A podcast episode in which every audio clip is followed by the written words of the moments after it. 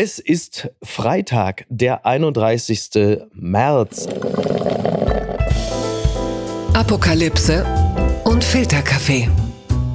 Die frisch gebrühten Schlagzeilen des Tages.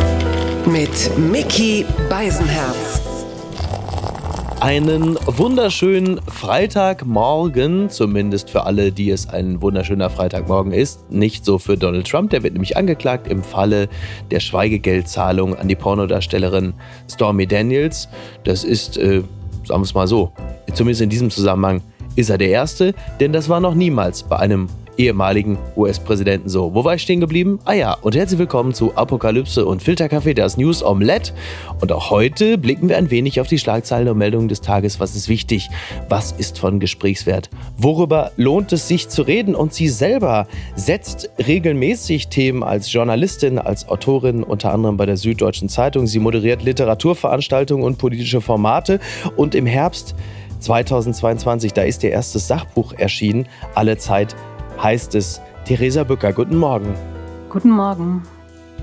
Zunächst einmal äh, kurz mal die Haltungsnoten abgeklopft. Hast du Campino im Frack gesehen vor Schloss Bellevue? Zwei, drei Fotos habe ich, glaube ich, gesehen. Aber es sah ja auch jetzt nicht so ordentlich aus. So ein bisschen Punk konnte man ja schon noch erkennen.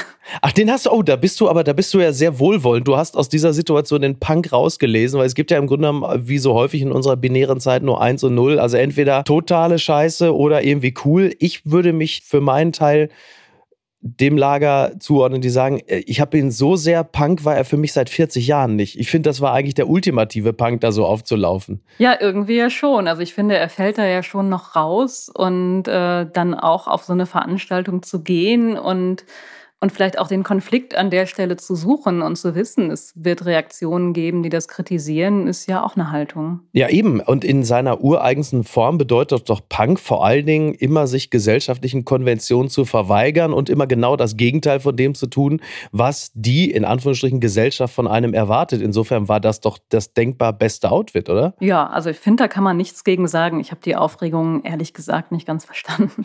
Das, das geht uns aber, glaube ich, häufiger so, oder? Ja. Ja, ja, auch gerade in der Nachrichtenlage finde ich immer wieder interessant, was so hochgespült wird als vermeintlicher Aufreger. Und ähm, mhm. ich sehe das alles etwas lockerer, muss ich sagen. Es gibt sie noch. Die gute Nachricht. Inflationsrate sinkt im März auf 7,4 Prozent. Das entnehme ich NTV. Die Inflation steigt im März durchschnittlich um 7,4 Prozent, wie das Statistische Bundesamt mitteilt. Im Januar und Februar hatte die Teuerung noch jeweils bei 8,7 Prozent gelegen. Vor allem Nahrungsmittel kosten zuletzt deutlich mehr. Die Energiepreise dagegen gehen zurück und deshalb ist die Inflation halt jetzt dann auch gesunken. Die Inflationsrate. Lebensmittel sind allerdings immer noch wahnsinnig teuer. Die sind ungefähr bei 22,3 Prozent im Vergleich zum zum März 2022. Und da muss man jetzt nicht die berühmte Edeka-Gurke anführen, aber das ist schon, ähm, also ich wollte es eigentlich als gute Nachricht bezeichnen, aber es bleibt natürlich nach wie vor wenig freudvoll, was man da in, in Supermärkten speziell erlebt. Ja, und deswegen ist es auch so wichtig, in die Details zu gehen bei der Inflationsrate und auf Lebensmittel zu schauen, weil das ist ja, was die Menschen im Alltag ganz besonders betrifft, gerade die Menschen mit wenig Geld. Essen braucht jeder und das ist weiterhin eine Belastung und bei vielen reicht es vorne und hinten nicht mehr. Und ich finde, nach wie vor sind da die Hilfen nicht ausreichend. Das Bürgergeld ist nicht ausreichend. Die hm. Kindergrundsicherung ist das Thema, was im Koalitionsausschuss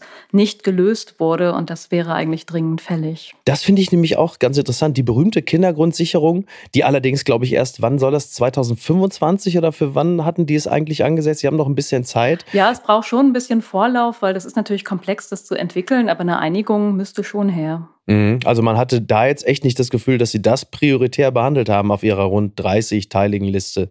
Ja, ich würde sagen, da ist die Blockade wahrscheinlich vor allem bei der FDP besonders groß. Ähm, vielleicht würde das acht durchdiskutierte Nächte brauchen, um das durchzukriegen, keine Ahnung. Aber ähm, es müsste sich dringend was bewegen, damit es in dieser mhm. Legislatur überhaupt noch durchkommt. Und das ist ja das große sozialpolitische Vorhaben, was die Ampel hat. Und da sollte jetzt mal was ähm, geschehen, würde ich sagen. Die Schlagzeile des Tages. Ja, wir sind ja völlig verwundert. Moment mal, die Inflation sinkt und trotzdem äh, maßen die sich an, immer noch streiken zu wollen. Der Stern berichtet, Verdi-Chef Wernicke kündigt einzelne Warnstreiks bis Sonntag an. Im Tarifstreit des öffentlichen Dienstes von Bund und Kommunen hat die Gewerkschaft Verdi einzelne Warnstreiks in verschiedenen Teilbereichen, darunter auch Kitas oder Kliniken, angekündigt. Das seien jedoch vor allem Informationsformate, bei denen die Gewerkschaft keine ganzen Verwaltungen oder Unternehmen lahmlegen wolle. Das sagte Verdi-Chef Frank Wernicke der Süddeutschen Zeitung. Die Tarifverhandlungen für die 2,4 Millionen Angestellten von Bund und Kommunen waren in der Nacht zum Donnerstag gescheitert. Okay, also das Thema ist noch nicht durch. Da äh, drohen jetzt also die nächsten Warnstreiks, aber sie werden jetzt nicht ganz so gewaltig. Aber nach Ostern könnte es, wenn man sich nicht einigen würde, könnte es dann wieder richtig losgehen. Aber bis Ostern sind wir wohl sicher, habe ich gehört. Ja, aber ich finde Streiks prinzipiell gut. Wir brauchen die Aufmerksamkeit auf Arbeitsbedingungen, gerade auf die öffentlichen Beschäftigten, die wir ja in der Corona-Krise beklatscht haben und die mhm, ja angeblich ja. so wichtig sind. Aber diese Wertschätzung, die muss sich ja auch in ähm, finanzieller Wertschätzung. Ja, hat das denn nicht gereicht? Theresa, war denn das nicht genug? Wir haben doch nur wirklich uns die Finger wund geklatscht und sie wollen immer nur mehr, mehr. Ja, wir haben, wir haben sehr, wir haben wahnsinnig laut geklatscht und ich glaube, manchmal ist auch Merci vorbeigebracht worden auf den Pflegestationen. Und ja, zumindest im März 2020, da ist das wahrscheinlich noch geschehen und damit war es auch vorbei. Ja, aber wenn wir jetzt Streiks und die Debatte um die Fachkräfte zusammenführen, dann äh, kann man ja auch eins zu eins zusammenzählen. Das äh, eine schließt ja schon das andere dann ein. Wenn wir Fachkräfte brauchen, machen, müssen wir die gut bezahlen. Gerade in den Kitas, wo sie wirklich eklatant fehlen. Absolut. Ja, ja, total. Das erlebt man ja immer wieder mal und das bringt natürlich dann Erziehende, äh, vor allen Dingen, wenn sie sehr schnell geschehen, die Streiks und groß, unangekündigt, bringt einen das natürlich ganz schön in die Bredouille, weil man halt eben in dem Moment wirklich nicht genau weiß, was machen wir denn jetzt? Ne? Das, ja, das obwohl ich. Also allen ja schon passiert. Keine Ahnung. Ich würde sagen, Eltern sind dann nach zwei, drei Jahren Pandemie deutlich abgehärtet und ob das jetzt noch mal ein paar, paar Tage mehr oder weniger sind. Weil letztlich hilft es ja allen Familien, wenn es genügend ErzieherInnen gibt und gute Arbeitsbedingungen in den Kitas. Oder ich würde mir ja. erhoffen, dass das mehr Eltern auch verstehen, dass jetzt Solidarität mhm. gerade mit den Beschäftigten im sozialen Bereich ihnen langfristig hilft.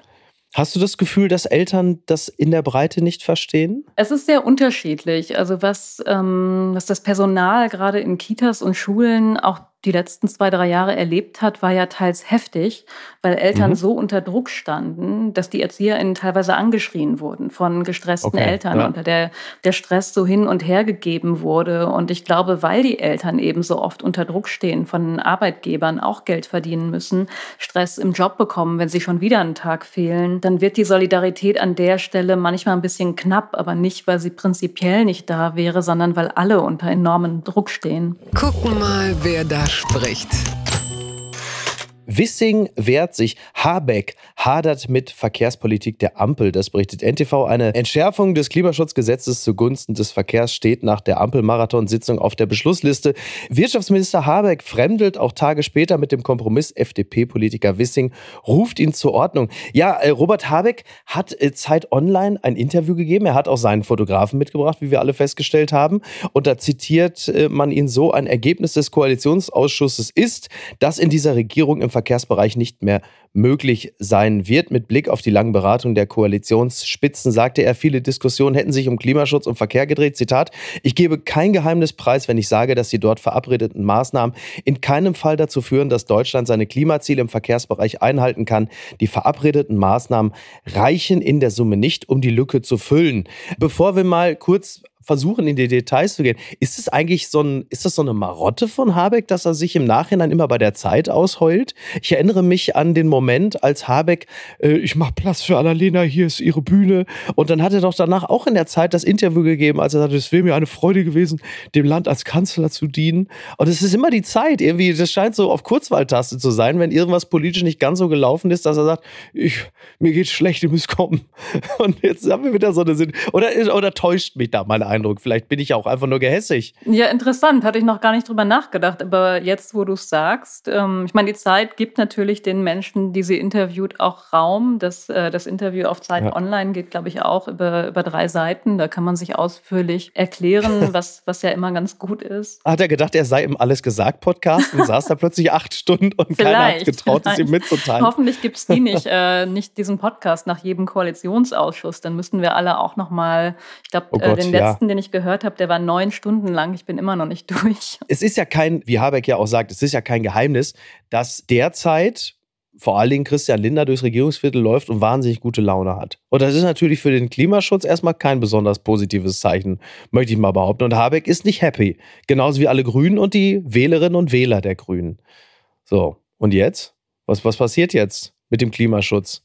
Und der Ampel. Ja, die Ampel ist ja angetreten als Fortschrittskoalition. Mhm. Und ich kann das noch nicht so ganz erkennen. Also ich, ich hoffe, da kommt noch mal irgendwas. Aber ähm, meine, Christian Lindner hat ja selber jetzt in mehreren Interviews gesagt, dass er auch noch mal Papa werden möchte. Und ich hoffe, mit Blick auf die etwaigen Kinder, die er mal bekommt, wird er erkennen, dass Klimaschutz etwas ist, das jetzt angegangen werden muss und das echt nicht mehr warten kann. Und Volker mhm. Wissing würde ich einfach mal ein bisschen Ehrgeiz wünschen. Also die Ampel ist noch jung, da muss man doch mal ein bisschen Drive haben und was erreichen wollen. Wissing selber hat natürlich dann darauf auch reagiert und er sagte dann im Interview der Woche des SWR, nicht das Verkehrsministerium hat die Klimaziele verfehlt, sondern die Gesellschaft insgesamt. Es sind wir alle, die mobil sind, die diese CO2-Emissionen verursachen. Das ist natürlich faktisch nicht falsch. Ist natürlich immer ein bisschen, immer ein bisschen Wohlfall dann zu sagen, ja, die Gesellschaft oder was man auch immer gerne macht, ist, wenn man das Wir anfühlt. So, wir alle haben das Virus unterschätzt.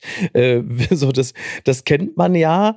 Ähm, nur es ist ja an der Politik, die entsprechenden Leitlinien äh, zu setzen. Ja, eben. Ne? Also es ist ein absolut schräges Verständnis von Politik, weil die Aufgabe von Politik ist ja, der Gesellschaft oder den BürgerInnen es möglichst einfach zu machen, CO2 zu sparen. Und das könnte man im Verkehrssektor ja eigentlich wunderbar erreichen äh, oder auf jeden Fall anstoßen und mhm. dann auf die Menschen zu verweisen, die, die sich nicht genug anstrengen. Ich finde das schon ein bisschen billig, also schon Arbeitsverweigerung. Und ähm, das als Pressesprecher so durchgehen zu lassen, finde ich auch interessant, muss ich sagen. Die FDP, sie hatte ja nun zuletzt wirklich keine besonders guten Popularitätswerte, vor allen Dingen auch nicht bei ihrer Wählerschaft. Und das könnte möglicherweise schon ein Signal an die eigene Fanbase sein. Seht mal zu, Freunde, wir treiben hier der rot-grünen Koalition den größten Quatsch aus. Wir sind immer noch da. Dank uns könnt ihr immer noch mehr als 130 fahren und dieser ganze Irrsinn mit dem Verbrenner aus und so kommt auch nicht. Also es gab schon schlechtere Tage für die FDP, würde ich mal sagen. Ja, das auf jeden Fall. Die FDP fährt in dieser Koalition hervorragend, würde ich sagen. Ja. Wenn auch zuletzt jetzt nicht, was die Umfrageergebnisse angeht oder die Landtagswahlergebnisse, aber vielleicht ist das zumindest für die FDP ein Turning Point, dass die Leute merken. Naja, zumindest im eigenen Politikverständnis oder in der Prägung, mit dem die aktuelle FDP da gerade operiert. Aber mir fehlt da für die FDP auch einfach der Weitblick, weil das wird den aus meiner Sicht gerade beim Punkt Klima in, in fünf bis zehn Jahren wahnsinnig um die Ohren fliegen. Die gute Tat des Tages. Wir haben ja gerade vom Auto gesprochen. Das gilt für die beiden nicht. Äh, Bundespräsident Steinmeier, der reist mit dem britischen König Charles per Zug nach Hamburg, da sagt man natürlich erstmal viel Glück, so wie vorweg. Ja. Wobei es ist ja so eine Premium-Strecke, Stunde 45 von Berlin nach Hamburg, die ist mir wohl vertraut. Das macht sogar fast Spaß, möchte ich behaupten. Aber diese Meldung fand ich auch toll in dem Zusammenhang, denn King Charles ist ja in Deutschland derzeit. Die Welt meldet schweres Unwetter in Brandenburg. König Charles hart mit Steinmeier in Käserei aus. Ist das nicht toll? Das ist eine wunderschöne ist Meldung. Ja. In Brandenburg. Ja, ich hoffe, Sie haben sich satt gegessen da. Aber es ist ja eigentlich auch ganz Käserei würde ich auch festsitzen wollen. Finde ich auch. Das ist so etwas, das ist wahrscheinlich der feuchte Traum von Uli Wickert, der sagt, das würde ich auch gerne mal durch ein Unwetter in einer Käserei festhängen. Es wartet ja auch auf Prinz Charles, König Charles, wartete ja auch ein Königskäse in Brandenburg. Das ist ja jetzt wirklich wie so ein Song von Reinhard Gräber. Ne? Es wartet irgendwie ein Königskäse in Brandenburg. Jetzt kommen sie halt nach Hamburg Sie besuchen dort übrigens auch die Grundschule des Sohnes unserer Nachbarn. Das habe ich mit Freude erfahren. Also da ist jetzt aber richtig Alarm, auch bei uns in der Straße. Die Frage, die sich anknüpft, konnte König Charles, der ja gestern im Bundestag gesprochen hat, dich auch charmieren mit Verweisen auf die Rivalität im Fußball zwischen Deutschland und England und mit Dinner for One. Man hörte ja viele wirklich, also man konnte im Bundestag ja merken, die haben dann auch mal gelacht. Ah, er kennt Dinner for One und er spricht sogar Deutsch. Ich meine, das hat Putin irgendwann auch im Bundestag gebracht. Das äh, muss nicht immer positiv enden, das muss man auch dazu sagen. Ich habe mich tatsächlich mein ganzes Leben noch nie für die Royals interessiert. Ich bin da absolut ja. immun und ähm, ich habe die Rede nicht gehört. Ich habe sie in Teilen verfolgt und äh, habe die entsprechenden Teile mir dann nochmal vom Deutschlandfunk erzählen lassen. Aber ich fand es schon bemerkenswert, dass halt wirklich im Bundestag sich die Gesichter aufhellten, wenn du dann Deutsch mit den Leuten. Du merkst, also mhm. es, ist so, es sind so simple Tricks, weißt du, du hast dann den ausländischen Gast, der spricht dann Deutsch mit allen und alle sagen plötzlich, ah, Monarchie ist doch irgendwie ganz geil. So, und dann sagt er auch noch, hey, Deutschland, England, Fußball, also dann auch noch Fußball, dann sagen sie eh alle, ah, toll. Und dann noch Dinner for One, das meines Erachtens wirklich mit unlustigste Stück Fernsehen, was ich jemals, aber gut, ich will jetzt auch nicht hier irgendwie, dass die Leute noch sich noch die, die Fundamentalisten, also es ist so, es gab auch Ärger, denn Olaf Scholz, der ist äh, nicht bei diesem Dinner aufgetaucht. Er hat sich dem entzogen. Er hat gesagt, lass mal gut sein. Er hat nämlich anderen den Vortritt gelassen und anderem äh, Christian Lindner und Robert Habeck. Das ist doch wiederum nett. Also gesagt, ich möchte nicht so im Rampenlicht stehen. Es gab eh schon so viel Ärger.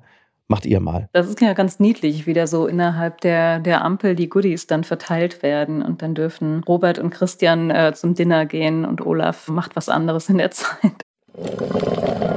Werbung. Mein heutiger Partner ist Barissimo, die Kaffee-Eigenmarke von Aldi. Ah, ist das nicht eine herrliche Vorstellung? Ihr sitzt in eurem Lieblingscafé draußen in der Sonne, ihr genießt einen herrlichen Espresso in Barista-Qualität und dann fällt euch ein, ja, ich, ich wohne ja auf dem Land. Ich wohne ja irgendwo in der Peripherie. Es gibt ja gar kein schönes Café, wo ich mich hinsetzen kann. Aber ich habe einen Stuhl, ich habe einen Tisch, ich habe einen Garten und ich habe Barissimo. Barissimo von Aldi. Das ist äh, ganz fantastisch, denn man kann sich eine kleine Auszeit mit Barissimo gönnen. Die kleine Auszeit, das bedeutet, mit Barissimo wird das Leben einfach bonissimo. Und das Issimo steckt bei der neuen Kaffee-Eigenmarke Barissimo von Aldi schon mit drin. Barissimo, das ist Barista, Qualität zum Original Aldi-Preis und man muss auf nichts verzichten. Denn man kann sich seinen Daily Coffee in Barista-Qualität jeden Tag leisten und natürlich auch genießen. Es gibt ganze Bohnen, Kaffeepads, Kaffeepulver für die Maschine und Kaffeekapseln, quasi alles, was das Herz begehrt und für jeden Geschmack ist etwas dabei. Ah, fantastisch und schöner Espresso Macchiato, das wäre doch jetzt genau das Richtige. Ne? Also mach dein Leben Barissimo exklusiv bei Aldi. Alle Infos zur Eigenmarke von Aldi findest du auf aldi-nord.de slash Barissimo oder auf aldi-onlineshop.de, aber natürlich auch wie immer in den Show Notes. Und es tut mir wirklich leid, ich habe keine Zeit mehr. Ich muss mir jetzt erstmal einen Kaffee machen. Das hat mich traurig gemacht. Festgenommener Journalist Evan Gershkovich. Wall Street Journal weist Anschuldigungen aus Russland vehement zurück. Das berichtet der Spiegel. Angeblich ist er ein Spion, behaupten Putins Behörden. Die Festnahme eines Wall Street Journal Journalisten sorgt weltweit für Empörung. Die Rede ist von Erpressung. Er ist in Jekaterinburg festgenommen worden. Und natürlich wehrt man sich zeitungsseitig. Er erfährt auch sehr viel Solidarität von Journalistinnen aus der ganzen Welt. Aber die Frage ist, was ist da jetzt losgetreten worden? Also ist das jetzt ein weiterer äh, Stein, der da ins Rollen gebracht worden ist? Wir erinnern uns an den Fall der Basketballerin Britney Griner, die saß, glaube ich, fast ein Jahr fest in Russland, war im Grunde genommen faktisch eine politische Geisel. Und jetzt haben wir diesen Journalisten vom Wall Street Journal, der ähm, möglicherweise 20 Jahre im Gefängnis landen könnte. Ja, das wäre ja nicht überraschend, dass, dass Russland auch weiter versucht, gerade die internationale Berichterstattung zu schwächen und das auch als Drohgebärde an den internationalen Journalismus durchaus meint. Aber das bedeutet ja, dass man eigentlich als ausländisches, mindestens als ausländisches Medium, seine Kollegen und Kolleginnen abziehen muss. Weil wenn diese Vorwürfe, die da im Raum stehen und so ein bisschen auch an das Gebaren der iranischen Regierung erinnern, das kannst du ja aus der Luft greifen, so wie du magst. Also da ist ja dann wirklich unter diesen Vorzeichen niemand mehr sicher. Ja, also ich würde jetzt nicht davon ausgehen, dass wirklich KorrespondentInnen abgezogen werden, weil dann wäre das ja relativ schnell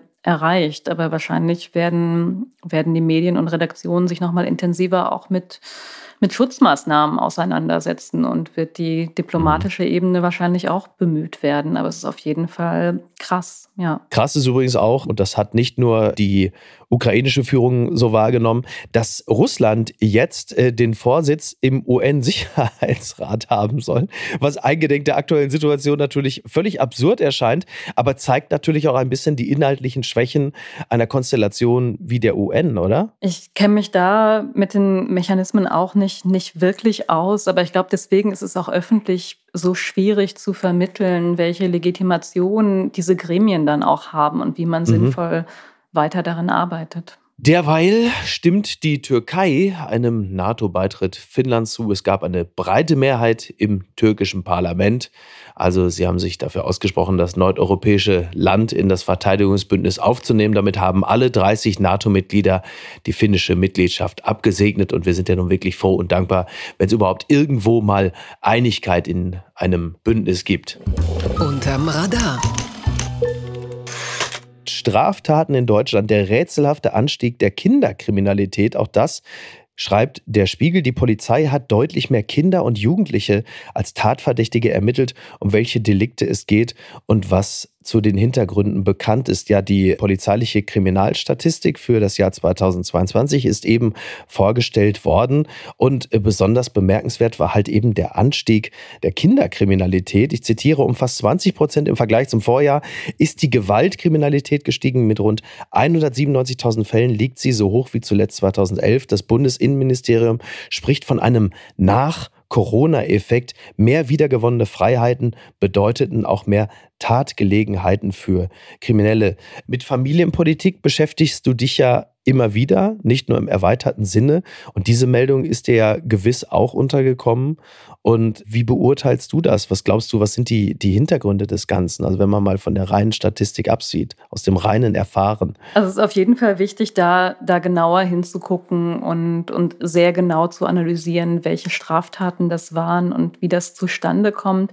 Mehr Freiheiten nach Corona, das hört sich jetzt so an, als hätten das Jugendliche im Überschwang gemacht. Aber wir wissen ja, dass, mhm. Dass Jugendliche und Kinder wirklich in der Pandemie ja. gelitten haben oftmals von Freizeitangeboten abgeschnitten waren, sehr viele schulische Probleme haben, die noch nicht aufgeholt sind, weil da viele Hilfsangebote fehlen, die psychosoziale Versorgung einfach vorne bis hinten nicht ausreicht. Das heißt, da sind wahrscheinlich in der Pandemie auch Probleme entstanden, die immer noch nicht aufgefangen sind.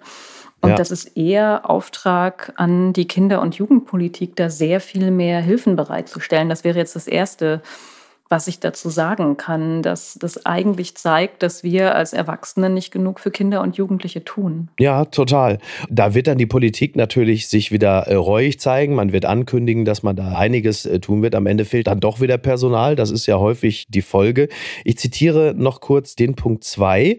Überrascht zeigen sich Experten vom Anstieg der Kinder- und Jugendkriminalität. Also nochmal, wie gerade gesagt, insbesondere bei den unter 14-Jährigen sind die Steigerungsraten deutlich zweistellig. So ist die Zahl der tatverdächtigen Kinder im Bereich Diebstahl um 59 Prozent angestiegen, bei Gewaltkriminalität um 41 Prozent. Naja, Diebstahl kann natürlich auch, wie du ja auch gerade richtigerweise angerissen hast, hat es natürlich in gewisser Hinsicht auch immer mit Vernachlässigung zu tun, dass halt einfach auch während der Pandemie, also der Hochphase der Pandemie, natürlich noch weniger auf möglicherweise schon verhaltensauffällige oder bei denen das vielleicht etwas mehr angelegt war, Kinder eingegangen worden ist. Auf der anderen Seite erleben wir aber ja natürlich auch, dass die berühmte Schere immer weiter auseinandergeht. Und da haben wir natürlich das ganz klassische Prinzip der Kinderarmut gleich mit drin. Und der Diebstahl ist ja nicht nur der geklaute Lippenstift, um die eigenen Eltern zu ärgern und auf sie aufmerksam zu machen, sondern es kann ja auch wirklich einfach eine klassische Mangelerscheinung sein. Ja, also die, die wirtschaftliche Belastung von Familien ist ja enorm. Die hat ja schon in der Pandemie zugenommen und jetzt in der Inflation wissen wir, dass Familien mit Kindern nochmal deutlich mehr belastet sind als, als andere Personen. Und das kriegen die Kinder ja mit. Die kriegen ja mit, was sie alles nicht bekommen. Die kriegen auch mit im Klassenverbund, was andere haben. Und dass das vielleicht auch zu mehr Kriminalität und Diebstählen führen könnte, ist durchaus vorstellbar. Die unbequeme Meinung.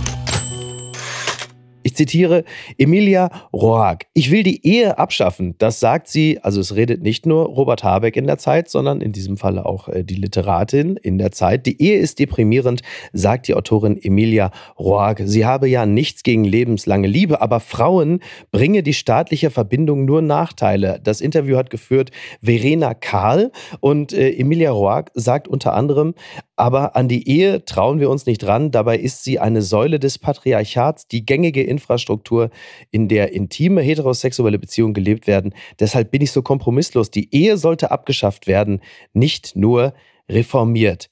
Da spreche ich natürlich jetzt mit dir, einer Fachfrau, was das Thema Beziehung, Care-Arbeit. Findest du, wie, wie, findest du eigentlich den Begriff Care-Arbeit? Also ich kenne äh, auch viele Frauen und Männer, die sich an diesem Begriff sehr stoßen. Das war zwar jetzt nicht der Kern meiner Frage, aber wo wir gerade da hängen bleiben, kann ich das ja gleich mal, kann ich das ja gleich mal anreißen. Das ist tatsächlich eine Frage, die habe ich länger in meinem Buch ausgeführt. Also ich mhm. kann das Unbehagen verstehen, was, was der Begriff Arbeit erstmal auslöst für all das, was man ja. vielleicht auch für Angehörige macht.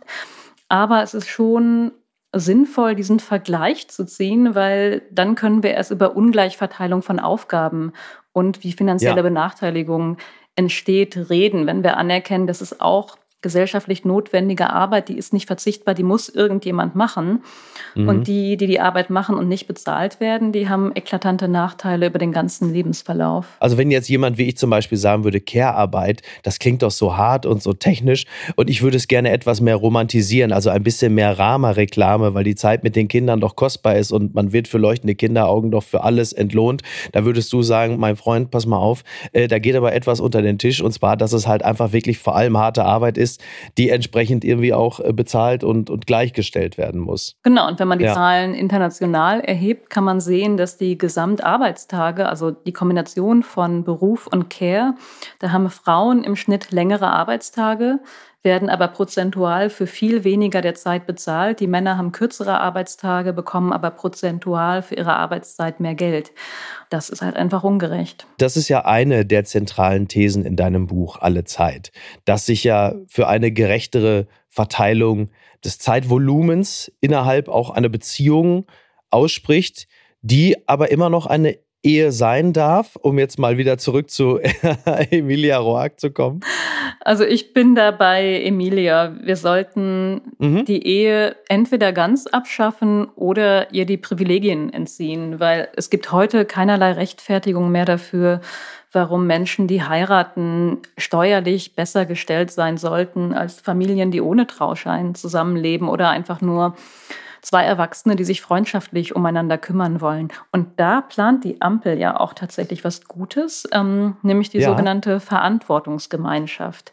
Ich nehme mal an, dass die in den Details nicht der Ehe komplett gleichgestellt wird, aber das soll eben ermöglichen, dass eben auch zwei Freunde füreinander Verantwortung übernehmen können, ähnlich wie verheiratete Menschen oder Patchwork-Familien mehr Rechte bekommen. Ist denn die klassische Ehe, in die sich dann eine Frau hineinbegibt, eine Falle, in die man strukturell gerät? In Deutschland ja, weil wir als eines der wenigen Länder noch das Ehegattensplitting haben mhm. was nachweislich zu diesen ungleichen äh, Erwerbsverhältnissen führt. Das hängt auch ganz eng gerade mit dem Fachkräftemangel zusammen, dass das Ehegattensplitting eben begünstigt, dass Frauen in den Beziehungen weniger oder gar nicht mehr arbeiten. Wir haben die kostenlose Mitversicherung in der Krankenversicherung und was Emilia Roy ja auch in dem Buch argumentiert, ist nicht, dass sie heterosexuelle Partnerschaften abschaffen will oder die Liebe, sondern eben ja. nur das rechtliche Konstrukt. Und das ist in Deutschland, wenn man in die Geschichte der Ehe guckt, ja auch wirklich grotesk, weil wir hatten Gesetzgebung, die explizit der Frau die Pflicht aufgetragen hat, alle häuslichen Arbeiten zu machen. Und der Ehemann mhm. konnte bestimmen, dass sie keinem Beruf nachgehen kann. Und indem man diese Gesetze einfach nur rausstreicht erreicht man natürlich was, aber da bleibt immer was von hängen. Jetzt ist es ja so, dass, dass Verena Karl, Emilia Roark immer wieder mal ich will nicht sagen vorwirft, aber vorhält, dass das Gesellschaftsbild, das sie in ihrem Buch zeichnet, äh, ihr manchmal ein wenig antiquiert vorkommt, weil sich doch äh, heutzutage rechtlich für die Frauen doch schon einiges oder vieles deutlich verbessert hat. Und das möglicherweise gar nicht so sehr zu dem Bild passt, was sie in ihrem Buch dort aufmacht. Ja, was Emiliora in ihrem Buch beschreibt, und das teile ich voll und ganz, ist, dass wir haben rechtlich wirklich viel erreicht für die Gleichberechtigung. Und es ist aber immer noch nicht an dem Punkt, wo wir von der vollen Gleichberechtigung sprechen können. Und heute ist das Bild einfach sehr viel komplexer. Also die Diskriminierungsmechanismen sind subtiler. Man muss viel genauer hingucken. Und obwohl wir Gleichberechtigung im Grundgesetz stehen haben, verschärft sich gerade die Altersarmut unter Frauen immer noch. Die Teilzeitquote bei Männern stagniert. Da verteilt sich überhaupt nichts gerechter. Die Quote der Männer, die in Elternzeit gehen, die wächst auch seit Jahren wirklich nur minimal. Also wir haben überhaupt keine Dynamik in der Gleichberechtigung. Und da muss man schon fragen, woran liegt das eigentlich und gehen die Gesetze weit genug oder was können wir gesellschaftlich noch machen? Ich habe das der FAZ entnommen, dass es schon so ist, dass immer mehr Väter Elterngeld beziehen. Also die Zahl nahm im vergangenen Jahr um 10.000 oder 2,1 Prozent auf 482.000 zu. Das hat das Statistische Bundesamt Mitte der Woche mitgeteilt. Also man merkt schon, es bewegt sich ein bisschen was, aber wahrscheinlich wie alles in Deutschland ein wenig zu langsam. Aber wo kommt es her? Hat es immer nur monetäre andere Gründe oder ist es auch immer noch ein, ein Gesellschaftsbild, mit dem Männer meines Alters, Jahrgang 77, aufgewachsen sind und stolz auf sich sind, wenn sie mal einen Tag in der Woche mit dem Kind intensiver verbringen? Also das Elterngeld hat zum einen viel bewegt, aber man muss sich auch immer vor Augen halten, also die Leute, die jetzt gerade Eltern werden, die sind ja mit einer Generation von Eltern aufgewachsen, die überwiegend vor allem in Westdeutschland in traditionellen Rollenbildern gelebt haben. Damit sind wir aufgewachsen. Und das heißt, das prägt einen ganz stark und sich da rauszuarbeiten, das dauert unheimlich lange und man weiß aus Studien äh, für Deutschland, dass heute noch immer Männer sich ganz, ganz stark in der Ernährerrolle sehen und auch glauben, mhm wenn ein Kind kommt, dann obliegt es der Frau zu entscheiden, wie sie danach leben wollen. Und da sieht man, da findet oftmals keine Kommunikation statt. Also Männer halten sich zurück und sagen vielleicht dann gar nicht, ich möchte aber sieben Monate in Elternzeit gehen und handeln das nicht mhm. aus. Also da ist unheimlich viel von beiden Seiten auch zu tun. Aber wir brauchen auch eine progressivere Gesetzgebung, weil da ist damals bei der Einführung der Fehler gemacht worden, von den zwei sogenannten Partnermonaten zu sprechen. Und heute, wenn man mit Leuten spricht, denken viele Männer immer noch, sie dürften nur zwei Monate nehmen. Und das ist natürlich falsch. Sie können so viele nehmen, wie Sie wollen. Mein Partner hat bei unserem letzten Kind 14 Monate gemacht. Das geht. Ja. Man kann das alles machen, aber wir brauchen andere Regelungen und eine viel bessere Kommunikation, weil das kann nicht sein, dass heute immer noch Männer denken, sie dürften nicht mehr als zwei machen. Aber das sind ja alles auch Dinge, mit denen du ja aufräumst in deinem Buch alle Zeit. Also genau diesen Themen widmest du dich ja auch intensiv. Ja, aber wir brauchen jetzt vor allem Bewegungen aus der Politik und mhm. im Koalitionspapier steht drin, die Bundesregierung wolle innerhalb der nächsten zehn Jahre Gleichberechtigung erreichen. Und dann guckt man in den Koalitionsvertrag und es gibt überhaupt keine Maßnahmen, die das erreichen können. Das heißt, es ist nur eine rhetorische Floskel. Da frage ich mich, was plant denn die Ampel, um das zu erreichen? Man, ich habe keine Ahnung. Also aus der Politik geht es nicht hervor. Es wird der nächsten Bundesregierung nicht gelingen. Bitte empören Sie sich jetzt. Konzernbilanz trotz Verspätungsrekord und Milliardenschulden, kräftiges Gehaltsplus für Bahnchef Lutz.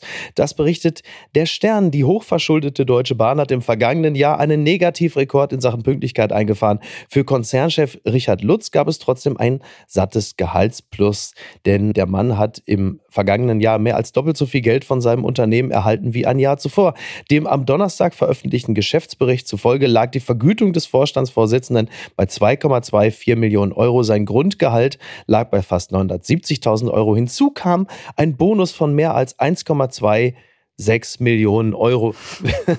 also da muss man wirklich mal sagen, was das Timing angeht, war die Deutsche Bahn noch nie besonders gut. So auch in diesem Fall muss man sagen, also es wird äh, gestreikt, die Gewerkschaften streiken, die Bahn stehen still und der Erste, der mehr Gehalt bekommt, das ist dann Bahnchef Lutz. Das ist doch erstmal klasse. Da musst du, also Theresa, nachdem du dich jetzt nur wirklich so negativ über die Männer im, äh, im Arbeitsleben geäußert hast, da muss man doch jetzt auch einfach mal gratulieren, oder? Das hat er großartig gemacht. Ich würde ihn gerne mal dazu befragen, wofür er das verdient hat. Na, der Konzern Bahnumsatz wuchs. Ich bin ja gerade viel auf Lesereise und äh, fahre mit der Bahn. Oh, oh. Und mein armer Partner Oh. muss die ganze Zeit viel mehr die Kinder betreuen, weil ich dauernd zu spät nach Hause komme und viel später als geplant. Was habt ihr so für eine Zeit eingeplant, wenn du sagst, pass mal auf, Schatz, ich bin um 16 Uhr zurück? Also ich will da nicht allzu tief in die innere Kommunikation eindringen, aber was, was hat man da so für ein, wie sagt man so schön neudeutsch, was für ein Wiggle Room ist da eingeplant? Ja, so zwei, drei Stunden Verspätung Mhm. takte ich immer mit ein. Ich bin ja tatsächlich auch Bahncard-Inhaber und einmal im Jahr zerfleische ich mich selbst vor Wut, wenn ich es immer wieder tue, wenn ich immer wieder so viel Geld überweise.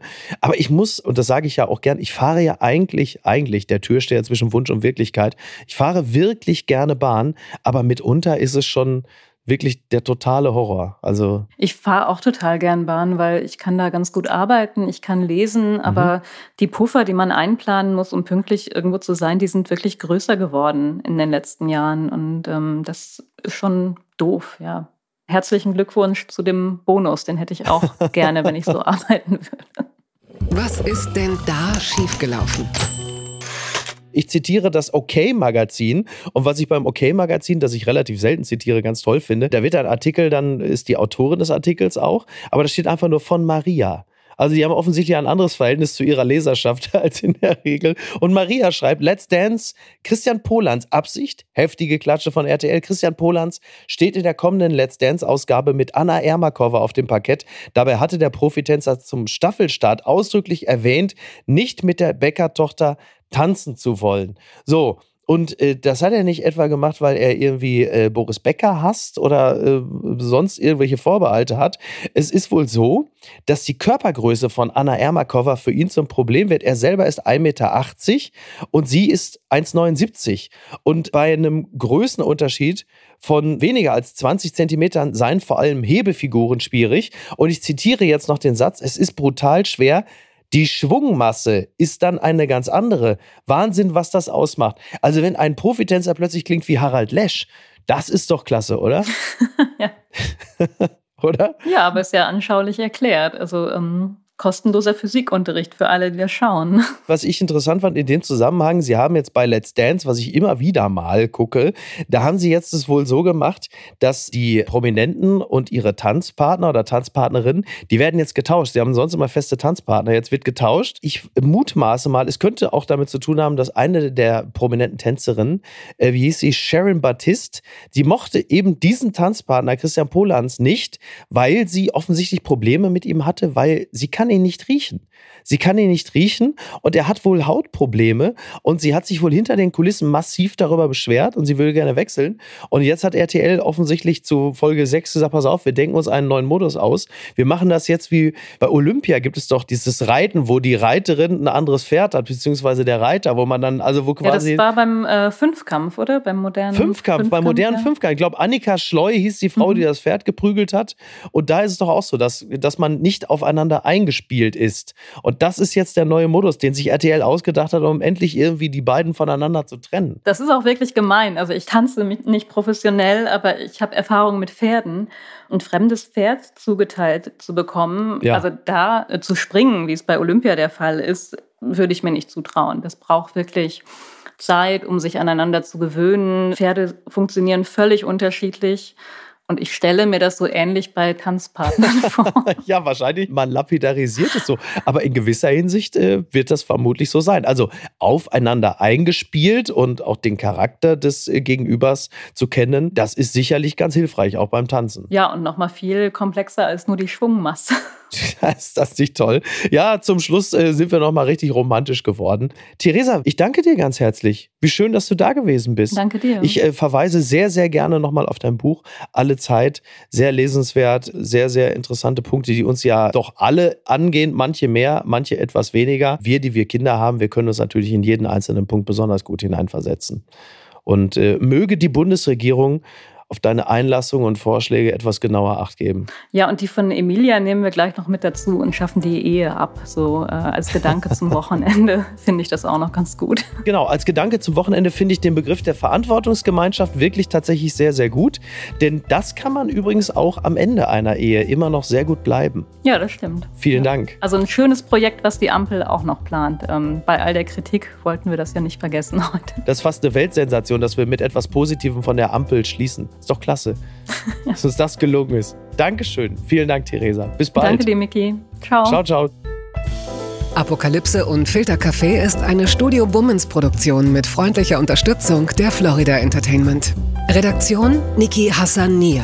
Executive Producer Tobias Baukhage. Produktion Hanna Marahiel. Ton und Schnitt Lara Schneider. Neue Episoden gibt es immer montags, mittwochs, freitags und samstags. Überall, wo es Podcasts gibt. Stimme der Vernunft und unerreicht gute Sprecherin der Rubriken Bettina Rust.